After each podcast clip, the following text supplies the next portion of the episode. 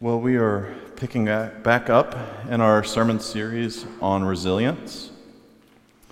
Um, this is our second week doing that. Uh, and if you remember, resilience is that quality that allows someone to adapt well or bounce back from trauma, adversity, or tragedy, um, or other sources of stress. And so last week we looked at Naomi and how she lost her husband and her two sons, and how she came home no longer Naomi, no longer uh, pleasant, but Mara, bitter. And so uh, she had done two things that I mentioned as being really important. Uh, she found a supportive companion for her journey, her, her daughter in law, Ruth. Uh, but she also was vulnerable and courageous enough to share that she was just in a bitter state and she needed to be vulnerable about where she was.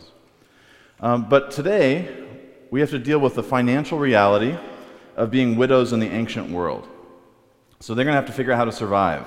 Uh, and they were in a, in a culture in which there wasn't a lot of options for women by themselves.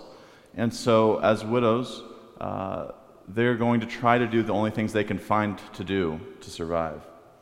And so, uh, I, I might ask, how can I boost my resilience through poverty? But I felt like that might be too kind of individualistic. And our culture is that way. Uh, we live in a very individualistic culture, even though we're very social beings. Uh, humans like to be around each other. Uh, even our most introverted selves still need to find other people and communities. Uh, if, if I were to look at my bank account and have a negative balance, I'd say I'm bankrupt. Uh, sometimes people see somebody on the street who, who might be homeless, and they'd say something like, uh, you know, I wonder what they did, what he or she did to end up that way. Uh, but I think that we're all much more connected than that. Sometimes better for better, sometimes for worse. Uh, and lacking is not just an individual problem, lacking is a community problem. So when one of us suffers and when one of us is in need, we're all suffering a little bit and we're all a little bit in need. And so the question that I want to ask then is uh, what's our role in responding to needs in our community? How can we boost resilience through poverty? So I don't want to think about it just as an individualistic thing, but how is this a group project that we're all a part of? Uh, and what can we learn from this story? And so to answer that, I want to talk about uh, two mindsets. There's a mindset of scarcity and a mindset of abundance. And so if you operate from a mindset of scarcity, uh, what you think is there's only a, like a zero sum game. There's only a certain amount of honor or a certain amount of money or a certain amount of food or whatever it is. And if I get more, someone else is going to get less. And so I'm in competition. I'm trying to fight over every little last bit. Um, if I get the promotion, it means that everybody else's status is dropped or something like that. And so you're playing this zero sum game. Or you can have a mindset of abundance where you think that there's going to be enough. There's a trust that there's going to be plenty, that if we share, that if we work together, uh, we will be able to provide for one another. And so when you have that kind of mindset that there's going to be enough, you can share honor. It's okay that you get some sort of nice, prestigious award or get the credit for something because I can just celebrate that. It doesn't mean that I've lost anything. Uh, if you get finances or power or whatever, it else, whatever else it is, that's okay because we're opening ourselves up to the possibility um, and to a new day, and there's enough. And so I think that we see that mindset at work in this text. Um, you know, the very first thing is that Ruth and Naomi in this chapter operate out of a mindset of abundance in that they realize they have some extended family. Last chapter, we saw all that they had lost. They lost so many people that were dear to them. Um, but they're still an extended family and a community to belong with. And so when Naomi and Ruth go about their day, they realize that they still have a family connection. Uh, and it helps them that it's to a prominent rich man in the story, uh, but it's from her, Naomi's husband's family, uh, and his name was Boaz. And I don't want us to forget that no matter how isolated we feel, we always can have a family. Um, you know, I, I, think about when Beth and I, we've traveled uh, since we've gotten married. We've moved to Atlanta and moved to Milwaukee and moved here to Jackson. And each time we do that, we've noticed that we don't have friends or family in this new place. And yet, you find friends and family, uh, and they meet you in that new space.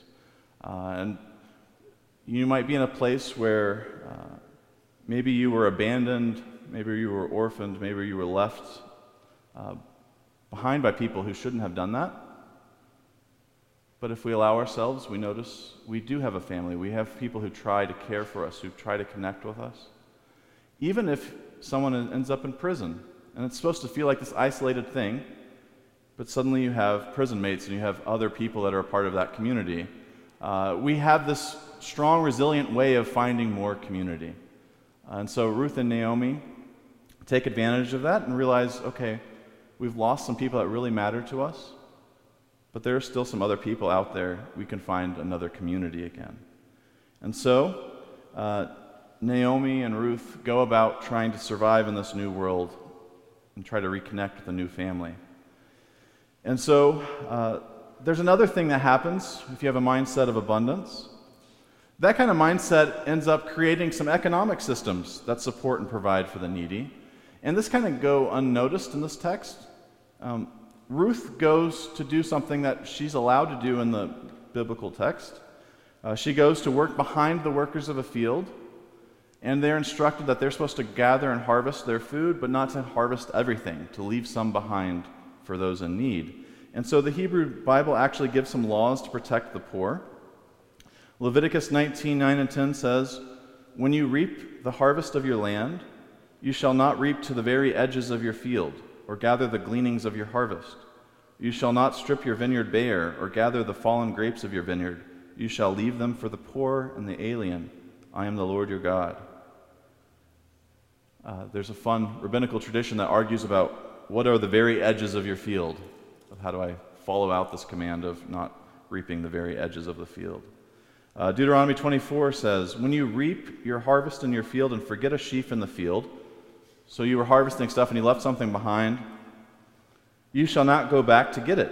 It shall be left for the alien, the orphan, and the widow, so that the Lord your God may bless you in all your undertakings. When you beat your olive trees, do not strip what is left. It shall be left for the alien, the orphan, and the widow. When you gather the grapes of your vineyard, do not glean what is left.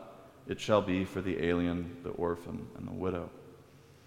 And so, the law's perspective, which seems to be actually being lived out in this story, is that uh, you might be a wealthy person and you might think, I should harvest everything I have to maximize profits, to make myself, build myself up.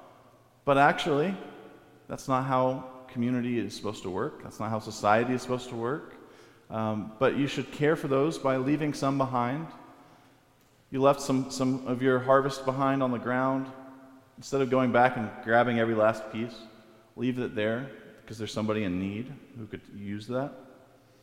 And so we don't maximize profits, we share in our abundance. And I also appreciate that the law was to benefit the stranger in their midst, the alien, uh, the outsider, not just the insiders, but whoever happened upon the field could take and have some food and survive. And so that's what Ruth plans to do. She goes to work um, not because she has a salary, not because she has an employer. Uh, she goes to work behind the actual workers. So they're harvesting fields, they're, they're slicing the grain down, and she's trying to go behind them and catch all the little bits that get left behind. And that's how she's surviving.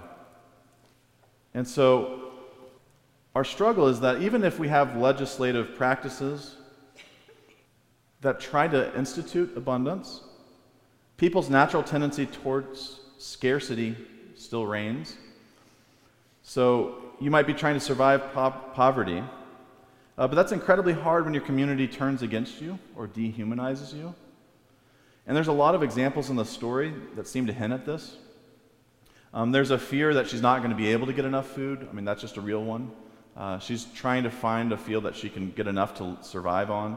Uh, there's a fear that she's going to suffer from exhaustion, because there's this part in the text about being able to drink water and having access to it.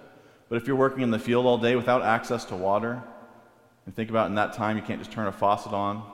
Um, so if you're, if you're exhausted from working the field, can you even get to water? Are they going to allow you to use their resources of that well? Um, so there's a fear that maybe you're going to die of exhaustion. There's a fear that you're going to be mistreated, abused, in the field.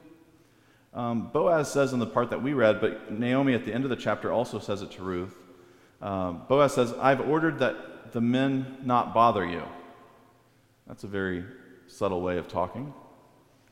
Um, the Hebrew text says uh, that they will not touch you. And it could be touch as in harm, but there are other kinds of harm that you can imagine.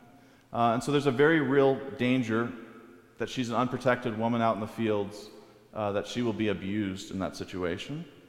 Uh, there's a risk that they might shame her, ridicule her for her situation. Um, it, it wouldn't be a pleasant scenario having to go out in the fields in her situation. And so um, maybe you've been harmed on your journey.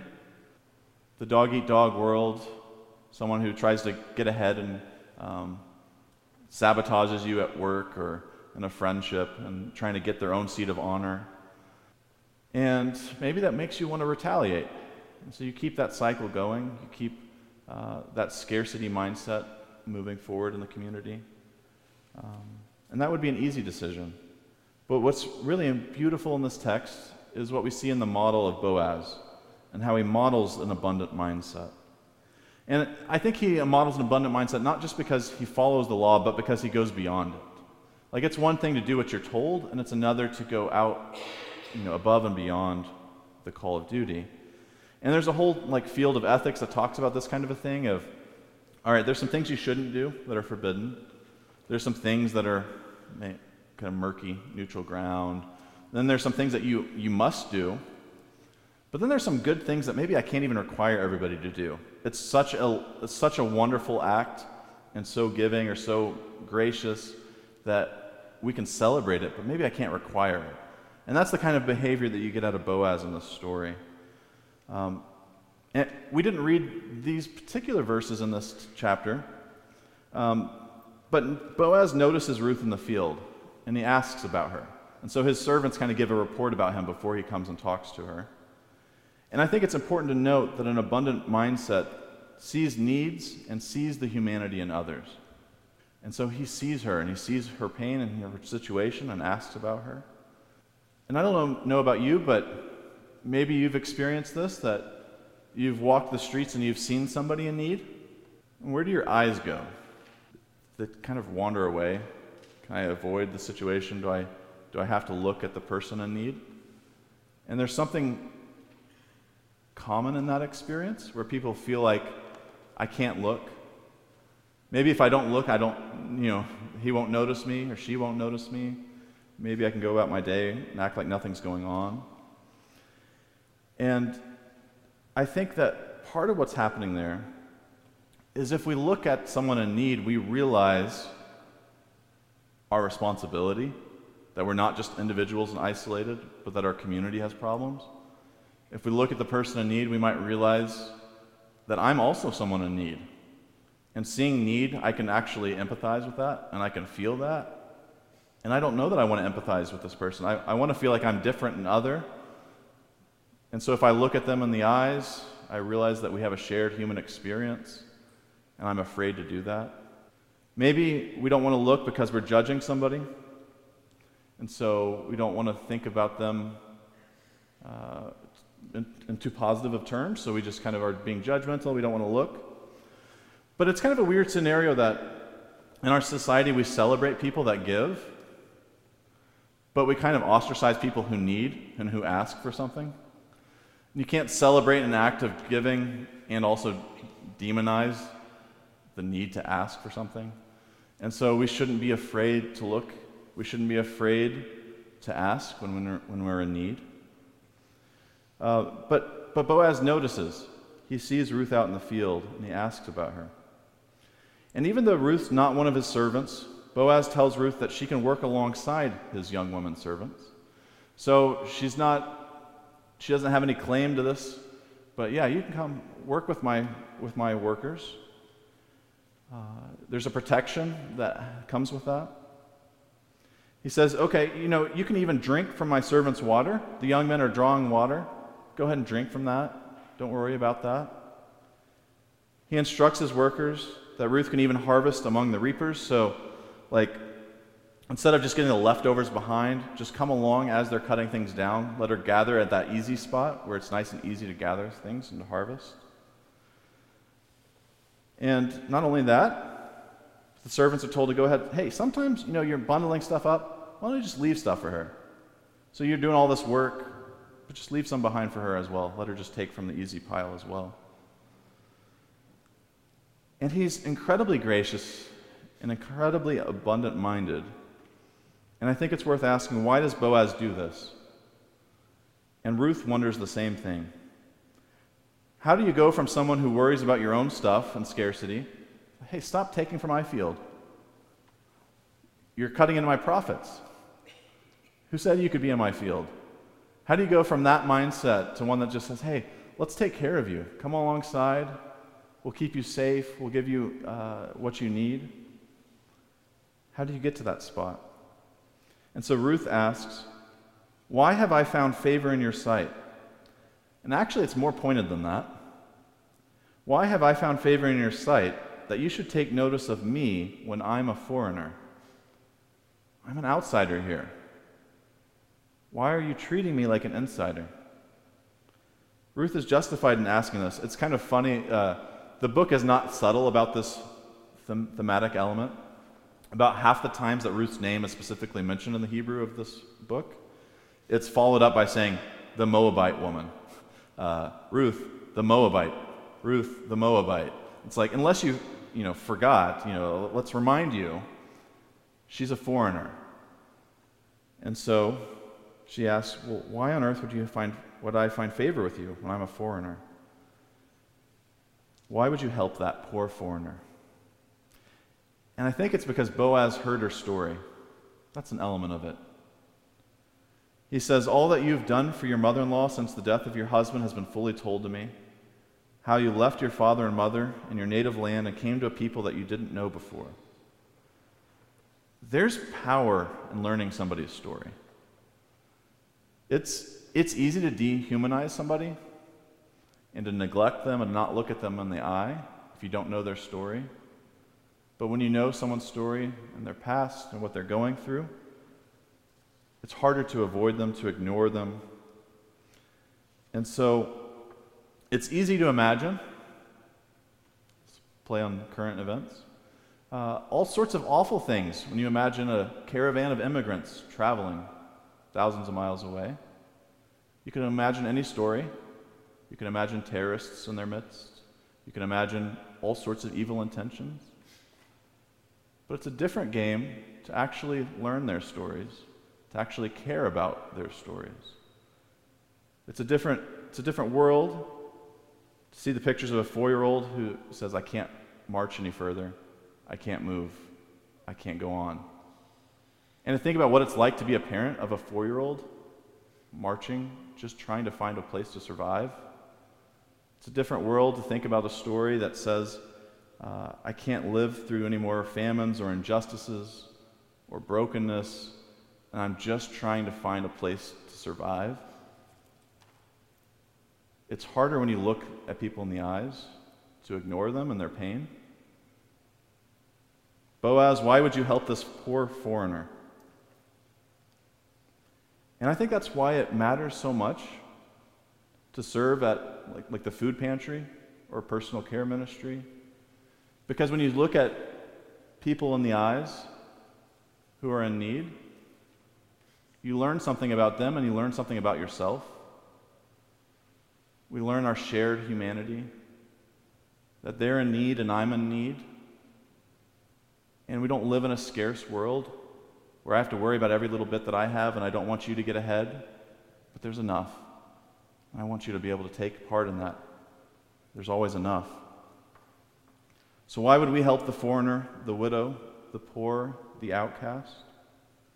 Why should we contribute to resilience against poverty? We share a responsibility for justice in our community. We are not isolated individuals. God calls a community into action. It's always the people of faith. You know, we've kind of made our, our faith really individualistic, that it's, I say this prayer and it's just me and God by myself. But God has called a body of people, whether it's in the nation of Israel as you read through the Old Testament, Uh, whether it's the church in the New Testament, uh, it's a group of disciples, it's the men and the women following Jesus. And we are in this community project together. God is moving in, in, amongst us all. And we have a personal experience of that, but it's not private. We live in a community.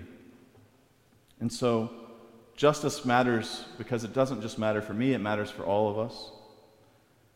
And so, when Ruth goes home that day, she goes home with leftovers from her lunch that she was invited to, and with an ephah of barley, which, depending on the measurements, uh, might be something like 30 pounds of grain. And uh, some people in that time would talk about taking home like one to two pounds of grain as a servant. And here she's taking like 30 pounds. Stories talk about how much abundance she gets to take home with her. And so, her and Naomi don't just have meals for the night, they have meals for several weeks when they go home that day. And we have several opportunities to share in our abundance. Whether that's the blessing box out front, maybe that's something you want to walk by and look at, not to kind of turn your eyes away to, like, I don't want to notice when there's nothing in the box, because I might think about, oh, I should bring something to put it in the box. Uh, but how is it that that's the kind of the stuff that kind of is left behind so that those in need might find something and be able to have a little something that day? Uh, maybe it's students having books who aren't able to read uh, their own books at home in the same way that some other kids are, uh, and being generous in that way. Maybe that's Christmas shoe boxes for those who need a little source of joy. Maybe that's personal care ministry and not only the hygiene products, but sometimes people bring other kinds of abundance, uh, whether that's plants or books or all sorts of fun things. And so, how can we participate in our community's justice? By overflowing in abundance, by giving because there's always enough. Um, we're about to take part in a meal that symbolizes this that there's always enough, there's always an extra spot at the table. And uh, I enjoy thinking back earlier in the year, back in Milwaukee, I was helping uh, give communion out. And I, I went over and I opened it up there's the bread. I opened it up. I was like, oh no. I know there's not enough cups there. and you can just kind of tell. You know how many people are in the room. And, and, and the church had kind of grown from, was about 60 when we started. It was averaging more of 100. And so, like, you know, your process is you're used to one thing and suddenly, you know, in the joys of having more. Uh, but you open it up, you're like, oh no, I have no idea how we're going to make it through this. And so we hand it off, and those poor ushers are trying to supply things to people, and they also were looking at it and realizing, oh, I don't think there's going to be enough. And so somebody kind of rushed back and they tried to start making some more cups. And they brought the more cups out, and there wasn't enough there either. And so there we are as kind of servants. We've brought it all back together, and especially like for the, the kind of the band and the, the people on stage, we were like, well, we could not take, or we could just take the time to have enough. And so started pouring those cups into new cups and like splitting it up, evening it out. And there was enough. Because there's always enough when you make the effort and when you care and when you open up your hearts and your eyes and your ears. Uh, and that's what's so beautiful about this table and about this community of faith is when we truly open our eyes to each other and hear each other's stories and stop worrying about whether uh, I can get ahead, but how can I help make sure everybody gets off the mat? Uh, and that's a beautiful, beautiful thing to be a part of. So I want to close by mentioning uh, what Boaz says to Ruth in chapter 2, verse 12. It says, May the Lord reward you for your deeds and may you have a full reward from the Lord, the God of Israel, under whose wings you have come for refuge. So, today, however you've come into this space, uh, I hope that you are aware of the refuge that's here. And I hope that we open up that space to be a refuge to all who come. And I hope that that's on your minds as we take the communion elements later today. So I hope that we can help transform our city, ourselves, this church, into a place of abundance And let's make our whole community resilient to poverty. Would you pray with me?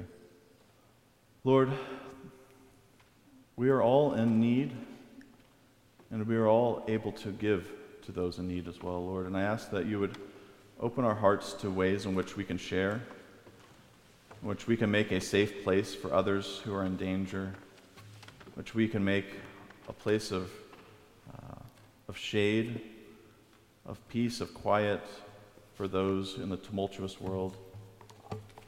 In providing God, you journeyed with Ruth and comforted Naomi when their lives are burdened by grief. Grant us faith to believe you will provide a future where we see uh, that bitterness can be turned to joy and barrenness may bear life. And it's in your name I pray. Amen.